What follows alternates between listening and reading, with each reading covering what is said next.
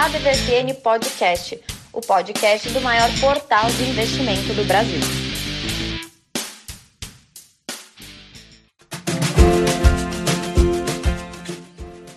Pessoal, com um pouquinho de atraso chega mais uma edição do seu ADVFN Podcast, podcast do maior portal de investimentos do Brasil. Muito culpa minha, sim, houve um atraso, mas ah, não passou a semana em branco não. Chegou aqui, eu, Haroldo Glombi, trazendo hoje, quem chegou primeiro foi o Brasa. Como é que tá, Brasa? Tudo certinho? Olá, Haroldo, olá, Tramujas, olá, ouvinte. Tudo certo e para aqueles que gostam de ouvir na, na segunda, na terça, fazer conta que não atrasou. Isso, é verdade. Você que, veio, você, que, você que veio do futuro, nada aconteceu, né, Tramujas? Tudo bem? Como está você, Tramujas? Exatamente. A grande vantagem que é estar num pé à frente é que você não percebe esses pequenos solavancos. Exato. Olá, Haroldo. Olá, Brasa. Olá, ouvintes do nosso podcast.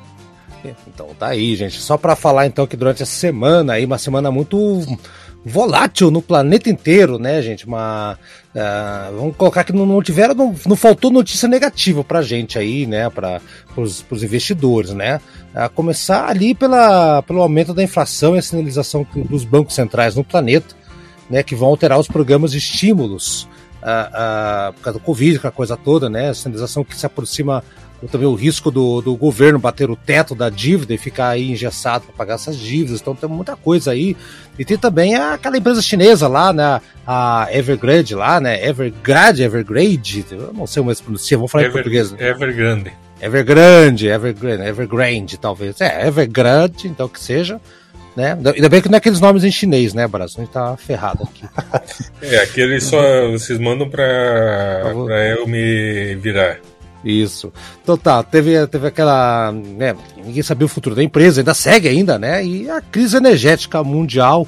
Então, muitas coisas da semana passada que, que acabaram mexendo aí um pouquinho com, com os ânimos do pessoal. E o Bovespa, na verdade, acabou encerrando ali né, uma semana praticamente estável durante a semana, né, na, na, na uma ajuda, uma alta na sexta-feira, teve uma alta bem interessante lá e fechou 113 mil pontos e tal. E o dólar, né? O dólar fechou a semana a 5,36. Aliás, o, de acordo com a pesquisa Focus, o dólar está projetado para acabar o ano em R$ 5,20, aproveitando que o Focus também, né, que era divulgado pelo Banco do Brasil, apontou que a taxa Selic foi mantida em 8,25 e o PIB 2021 está mantido em mais de 5%, 5,04. O Paulo Guedes falou que esperava isso um tempo atrás, o pessoal riu do homem. Então pode ser que, pode ser que ele chegue nesse patamar, apesar dos pesares. Então, Tramujas e Brás, o que falar dessa semana aí? A semana meio de ansiedade e no final acabou todo mundo passando por sustinho, mas foi tudo certo, né?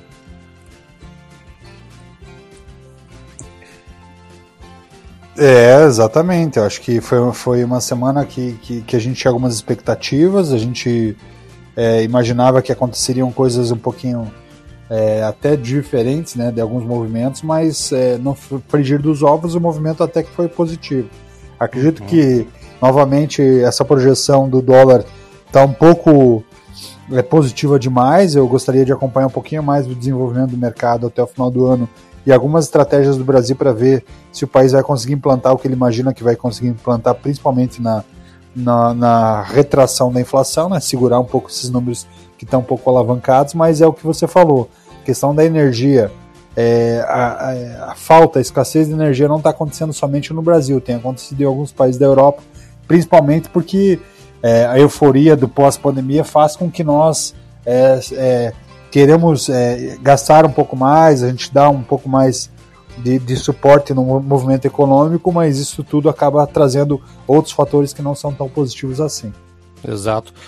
Exato. Você... Uh, e só na questão de, eh, de inflação, a Organização para Cooperação e Desenvolvimento Econômico, eles preveem que, pelo menos nos países do G20, devem continuar com inflação alta é, por, pelos próximos dois anos. É. Então, então a, a tendência é essa mesmo de, de termos aí mais um tempinho sem notícias boas. E lembrando que a, a Inglaterra está passando por, por apuros lá, desde que saíram da zona do euro lá, não estão conseguindo abastecer porque não tem profissional para entregar, levar combustível. Não é que não tem a, a, a, coisa energética, não tem ninguém que transporte o negócio lá, ninguém quer fazer o serviço muito desvalorizado, era só os estrangeiros que faziam. Então tem várias coisas. E tem o presidente nosso falando para a gente parar de usar elevador e várias outras coisas para economizar energia. Enfim, né? Estamos pagando preço por muitas coisas erradas que aconteceram ultimamente aí. É, Vamos... É, a questão é. da Inglaterra é muito mais pelo Brexit, né? Que é Isso. a saída da Inglaterra é, em relação à União, à União Europeia e aí acaba trazendo esse, esse outro lado que ninguém pensou quando tomou a decisão de saída do país nesse movimento. É, exato. Agora agora estão pensando e muito bem. Então tão, fizeram até uns acordos emergenciais para tra trabalhadores lá para entrar lá de última hora. Ô, Tramuja, você estava é... falando. Da... Quer falar, Abraço? Pode falar. num acordo bem mais até pensando num acordo um pouco mais radical, né? Qual? E se a gente entrar para a União Europeia? Olha. Ih, rapaz. Será, mano? É. Hum. Ah, não daria da, certo. Da não daria Mas daí, como que a gente vai, Brasil? Como que a gente faria? A gente entrega território brasileiro para a Inglaterra e vamos Não, não, tô falando, lá? tô falando que a Inglaterra tá pensando isso. Ah, entendi. Falando aí em, em, em, coisas boas também, a gente tá, a gente tá falando de coisas erradas, coisa, coisas meio negativas, vamos falar de coisas boas também.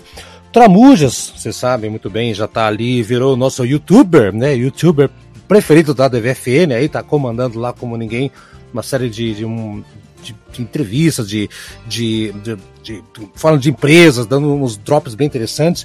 E o, e o Tramuja acabou falando que ele tá preparando aí, acho que já deve ter saído, não sei se já saiu ainda ou não, Brasil material sobre as telecoms, né? Telebrás, Brisanet, uh, Vivo, que mais tinha, aquela, né, aquela turma toda que todo mundo já conhece. Que, e o, Bra, e o Tramujo falou para mim que, olha, quem apostar nas telecoms vai apostar muito bem, porque estão pagando os dividendos aí que passa fácil do, do, do, das instituições bancárias aí. O que está acontecendo então aí? Como é que esse movimento então, Tramujas? Realmente agora o povo brasileiro aderiu aí às telecoms, e as telecoms estão aproveitando o momento de, de alta aí da, da, do consumo de internet pela pandemia, como é que está o esquema? Então, é, eu estava fazendo, a gente estava preparando alguns vídeos para esse mês de outubro, nesse mês de outubro a gente vai, vai, vai, vai ter um dropzinho falando um pouco a respeito da TIM, e aí fazendo uma análise das sete companhias da, de telecom que tem dentro do, do da Bovespa, da B3, a gente estava observando principalmente duas companhias, que é a TIM e a Vivo. Por que a TIM e a Vivo? Porque elas são as duas das maiores companhias que estão ali dentro da bolsa. A Vivo hoje é uma empresa que está avaliada com patrimônio líquido de mais de 68 bilhões de reais e a TIM cerca de 23 bilhões de reais. Além de, desse número, desse volume, do tamanho do negócio ser muito interessante, são companhias que têm uma geração de caixa alto. E o que me chamou mais atenção ainda, além do, do patrimônio líquido, o crescimento delas durante esse período é a questão do dividendo. Por quê? Porque quando a gente fala de uma companhia de telecomunicações, como ela tem investimento constante e uma necessidade de expansão no país, é, você não, não era muito comum nesse segmento um pagamento de dividendo tão gordinho. Uhum. E aí você observa a TIM, nesse último trimestre, ela anunciou um dividendo de 5,48% e a Vivo de 7,44% de dividendo, de pagamento de dividendo sobre o lucro.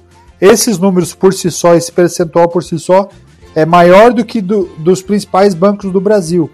Então, quando você olha o pagamento de dividendo, por exemplo, do, do setor bancário, que é o setor hoje que, que melhor paga é, dividendo, junto com o segmento do. junto com a questão do pagamento de dividendo do, do, do da, das companhias elétricas, esse número é bem interessante porque quando você vamos, vamos pegar um exemplo bem simples assim para ficar mais claro ainda. Quando eu falo de um pagamento de dividendo do setor bancário, eu estou falando aqui de em torno de 5%, 4%, é, alguns casos, é, e aí são poucos casos que são acima de, de 7%. A média, é, quando eu estou falando do Bradesco, eu estou falando em 5,42%. Quando eu falo uhum. que, a, que, a TIM tá, que a Vivo está pagando 7,38%, de dividendo, é, é um número que chama muito atenção porque é acima de setores que estão mais consolidados. Então vale a pena para quem está olhando a carteira em longo prazo, está querendo ganhar dinheiro lá colocar um milhão de reais pensando em, em tirar 5, 6 mil reais de, de, de, de, de dividendo por mês, esse é um setor que eu não estava muito acostumado a olhar um, um, pagamento tão alto de dividendo que vale a pena prestar atenção. Legal, é isso mesmo. O Brasa, daí as telecoms, você. O Brasa gosta das telecoms com você, com, né? Eu gosto. As menos valorizadas também estão se mexendo, como, como a Oi, né? Que de desvalorizada tem pouco. É, a uhum. Oi ela anunciou que que vendeu a sua empresa de, de fibra ótica, né, a Vital, que pode estar agora é, à disposição para quem quiser comprar. Uhum. Então são movimentos assim que as empresas estão fazendo, que realmente é muito interessante esse setor, é, pode estar se beneficiando da necessidade que o Brasil todo teve de se conectar, né, por causa da pandemia e outros fatores, e vamos ver aí para o futuro. Uhum. Vamos ver o que acontece. O Tamu já estava falando de ações de banco, que a Telecoms vale mais. Lembrando que o Itaú, essa semana, ela acabou fazendo essa, essa separação da, com a XP, né, gente? Então, quem é acionista do Itaú vai receber alguns títulos que correspondem às ações da, ações da, da XP, né? Vamos dizer, 500 mil acionistas da, do Itaú Unibanco passarão a deter os BDRs da XP, né? Então a Itaú SA Hold, que detém o controle do Itaú, terá com isso uma fatia de cerca de 15%, uma movimentação bem interessante. Então acionistas do Itaú vão receber aqueles Brazilian Depositary Receipts, assim que se pronuncia, né? BDRs lá da, da XP, então a movimentação já a partir de segunda-feira já tem a, ah, alterações aí da XP. Inclusive até criaram uma, uma, uma hold ali que apenas para fazer essa transição, né? Criou a, a Xpart, né? Xpart, que foi detetor de alguns. de alguns. É, algumas 40% né, do toda a movimentação ali dessa hold, né? Mas já foi já foi é, já foi consolidado tudo, então o pessoal vai receber ali as ações a partir de segunda-feira de outro modo mudanças, né, gente? Então a gente fala muito de empresas que fazem as fusões, mas a gente fala pouco do, do fim do, dos divórcios, né? Já, às vezes o divórcio é bom, né? Não sei se Tramujas e Brasa concordam com essa história. Às vezes o divórcio é uma coisa boa, né? E o Itaú é, tá aí, né? É. E aí? Esse movimento foi bem interessante da, da, da, da, maneira como aconteceu a fusão, a compra, né? Na verdade, do, Itaú por parte da XP. É, foi interessante porque deu, deu vitrine a uma, uma corretora de valores que estava crescendo absurdamente, virou um banco de investimento. Logo, começou com uma, uma escola de investimento, uma sala para treinar investidores em ações. Em pouco tempo tá, tinha se tornado uma corretora de valores, depois virou um banco de investimentos. E aí o Itaú, olhando aquilo, aquele crescimento que era absurdo, falou: não, deixa eu comprar esses caras e colocar esses caras embaixo do meu guarda-chuva, porque esses caras em pouco tempo podem dominar ou podem abocanhar parte da fatia do mercado que eu tenho interesse. Ah. Só que é o que você fala. É, desde o início é, era difícil imaginar que daria certo a soma de duas forças porque são pensamentos diferentes. O olhar do Itaú é proteção no mercado que ele já conhece. Então, dificilmente, quando você entra numa agência do Itaú, é, você vai ter uma equipe de gerentes da, da, da, da unidade de, de um banco comum pensando em um olhar de investimento além do, do investimento em tesouro direto ou renda fixa. Então, esse gerente de banco ele, tá, ele já tem uma cultura de oferecer um pacote de serviços que para ele faz sentido. Porém, quando você fala de uma XP corretora, é uma visão mais de, de investimento no risco, né? da renda variável, até porque nasceu com uma escola de investimento ali dentro de, desse mercado. Então, é desde o início existi, existiram várias rusgas dentro das companhias, porque uma falava que o, que o gerente do Itaú comum era um gerente que estava acostumado a oferecer não rentabilidade, mas pacote de serviços que para ele era relativamente interessante vender. Uhum, enquanto na XP se vendia como alguém que trazia, pensava realmente no cliente, pensando no lucro do cliente. Uhum. E ali foram vários conflitos. Tiveram momentos em que o, o próprio CEO da, da XP teve que entrar em ação para falar, falar qual era o posicionamento da companhia. Teve uma propaganda de resposta do Itaú em relação à XP dizendo que o, Itaú sim também se preocupava, preocupava com seus clientes e que entendia qual, quais eram as necessidades. Então, era um casamento que já estava mostrando em público a lavação de roupa suja. A gente, a gente, entende quais as, quais as necessidades, mas continua te empurrando o título de capitalização. Exatamente. Teve um, um, amigo meu que falou até que uma vez ele, ele achou é, como existia aquela meta do banco de, de, de venda de previdência privada numa dessas agências, ele ficou absurdamente irado porque venderam um título de previdência privada para a mãe dele que já tinha 82 anos. Ele falou, cara, que pensamento no perfil do cliente é esse que me vende um pacote de previdência privada? Bateu e aí é meta. muito nesse sentido também. Né? Já tem uma meta, faz tanto sentido quanto fazer um plano funerário pro recém-nascido, né? é uma coisa impressionante.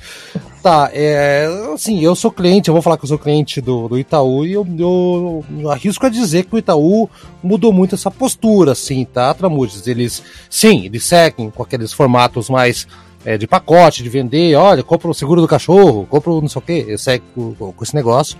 Porém, eles, eles orientam também, já começaram a fazer uma orientação mais forte para, para, uh, para ações, para mercados futuros, tem, tem bastante coisa, fundos de investimentos.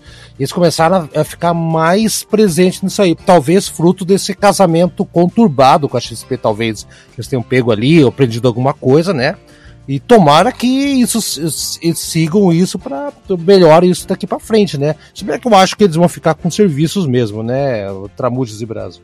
É, eu acredito que sim. É uma questão de visão do mercado que não encaixou.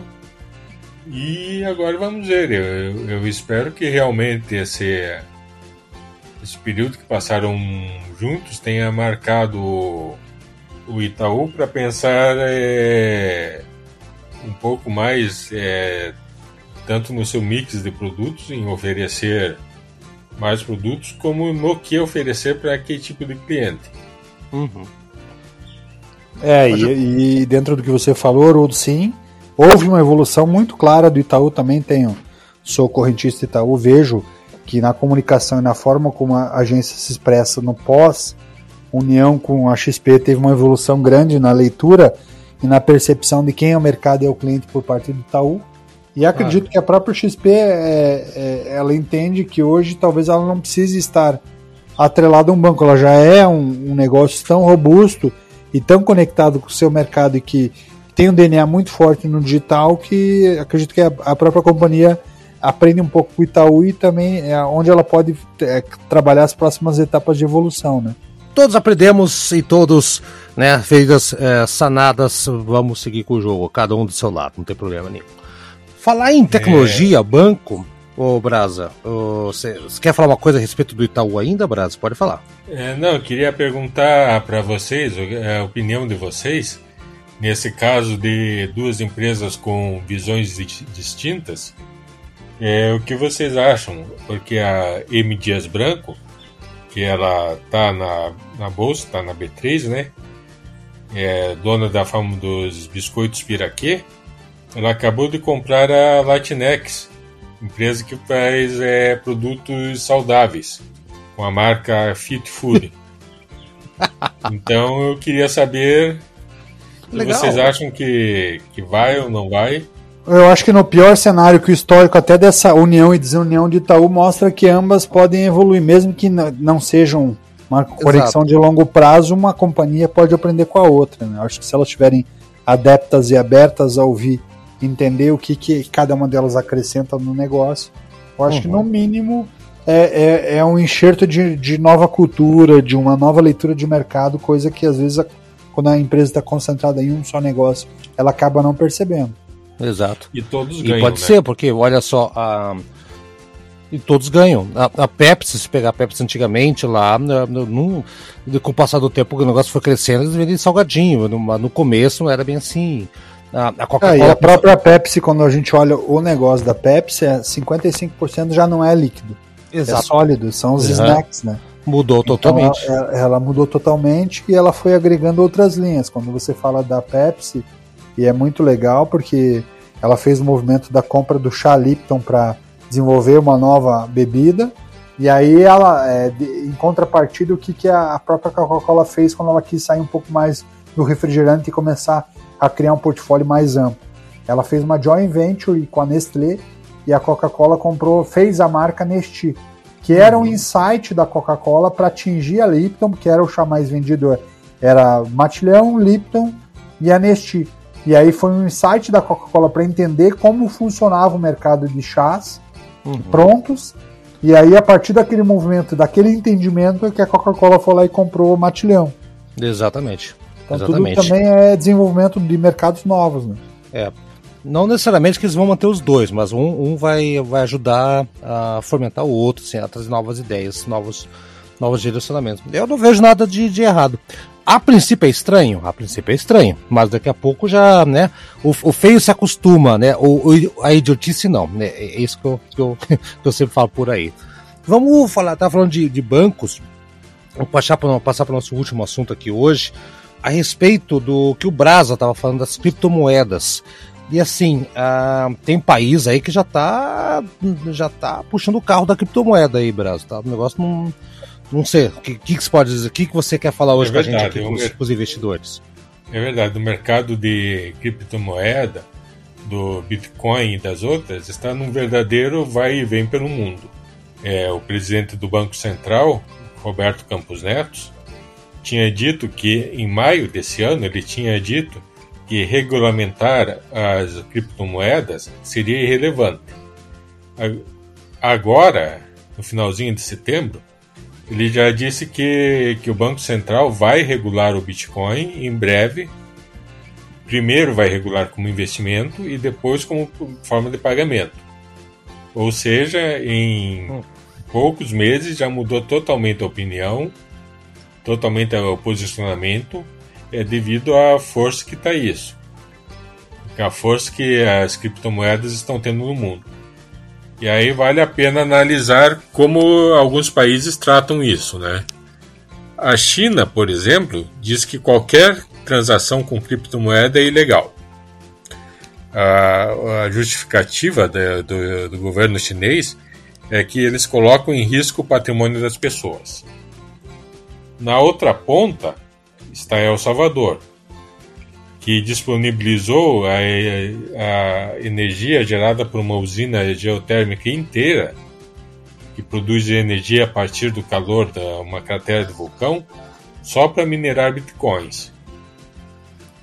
Então, é, e que passa a ser, junto com o dólar americano, a moeda oficial do país. É, El Salvador está apostando tanto nisso que deu para cada cidadão uma carteira de bitcoins. O equivalente a, deu para cada cidadão equivalente a 150 reais em bitcoins. Não é muito, né? Mas já é para o pessoal se acostumar a usar a moeda. E aí tem no meio disso tem todos os outros países, né? Uh, uh, também proíbem totalmente, assim como a China países como Colômbia, Bolívia, Turquia e Macedônia do Norte. é. já países como Portugal e Alemanha liberam tudo para pessoa física. Agora, se você é em Portugal, você for uma empresa e vender em Bitcoin, paga o que o equivalente local do ICMS e paga imposto de renda. É, como, como qualquer outra moeda, né? E, é, agora, a maioria dos países do mundo, eles divergem com essa questão de imposto, né? Não sabe se uma criptomoeda é um bem ou se é um investimento.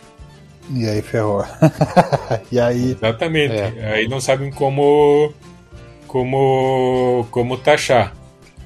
A Rússia, a Rússia solucionou esse problema, né? Colocou cripto, criptomoeda é bem a serviço e mais uma terceira coisa que inventaram. É para taxar de todo jeito. Putin tá, tá com fome, Brasil. É isso que você tá pensando. Então a gente não sabe ainda qual que é o caminho que o Brasil vai tomar. Opções aí a gente viu que não falta.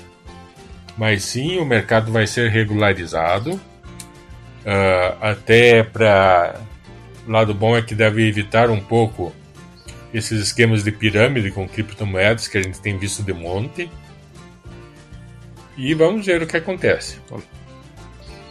É, é, o não balcão oficial é o problema, né, Brasa? Quando você olha o movimento da criptomoeda, é você essas comercializações em que não tem uma auditoria, um balcão que possa dar isonomia para o investidor, é aí que surgem essas oportunidades do cara pegar o, o dinheiro do outro e, e, capitalizar e falar que está fazendo investimento e quando ele vai ver não tem nada, né? Investir, uhum. investimento está sendo na riqueza de quem pega o dinheiro. É verdade. Como é que falam? É, cripto lembra cripta veio de cripta e as pirâmides eram, eram grandes criptas, né? Então é a criptopirâmide. Eu, eu só acabo fazendo brincadeira aí. Mas é, é, tem que ficar bem, bem cuidado. Eu sei que tem muita gente que, que escuta a gente, que investe, que gosta disso aí.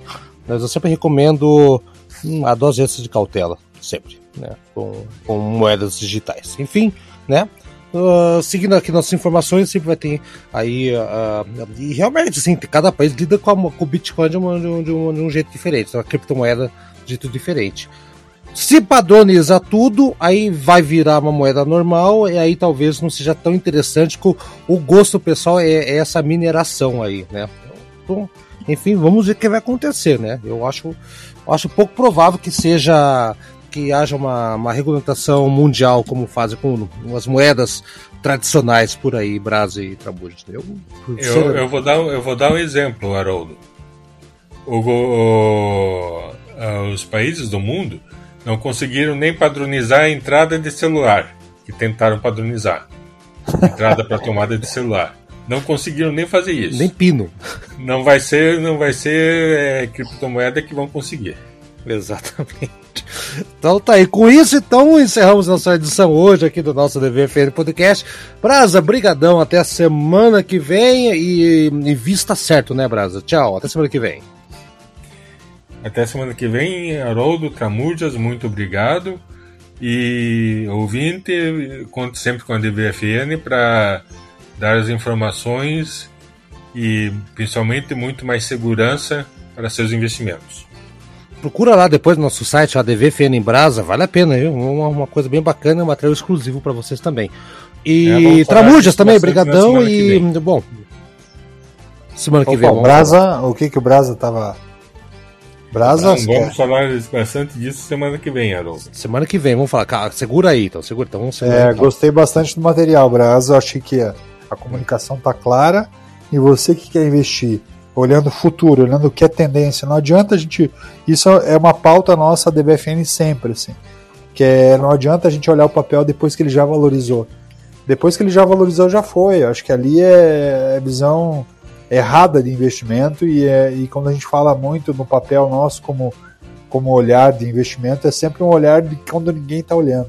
Uhum. É quando o papel, quando o ativo, quando a empresa, quando a companhia não está no radar de muita gente, que ela vale pouco, mas que ela tem uma projeção e que ela tem um caminho que vai levar ao sucesso. Então é aqui que a gente está olhando.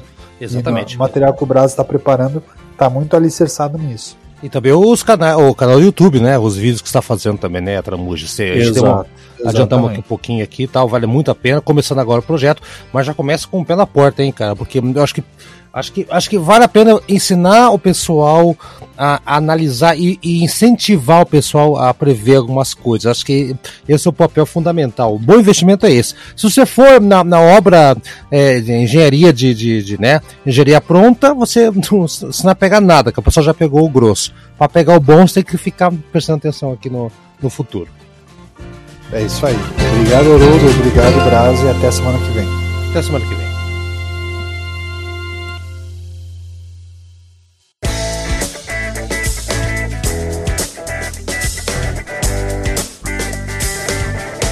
E aí, gostou do nosso programa? Semana que vem tem mais. Acompanhe a gente no Spotify, no Deezer, no Anchor, no seu agregador preferido. A DVFN Podcast está lá, hein? Dá procurada, compartilhe com seus amigos, siga a gente nas redes sociais e faça bons negócios. Eu sou Haroldo Glombi e na próxima semana tem muito mais informação para você aqui na ADVFN Podcast. Até lá!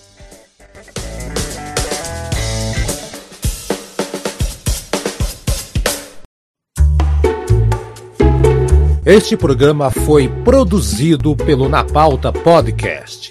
Suas ideias sempre no ar.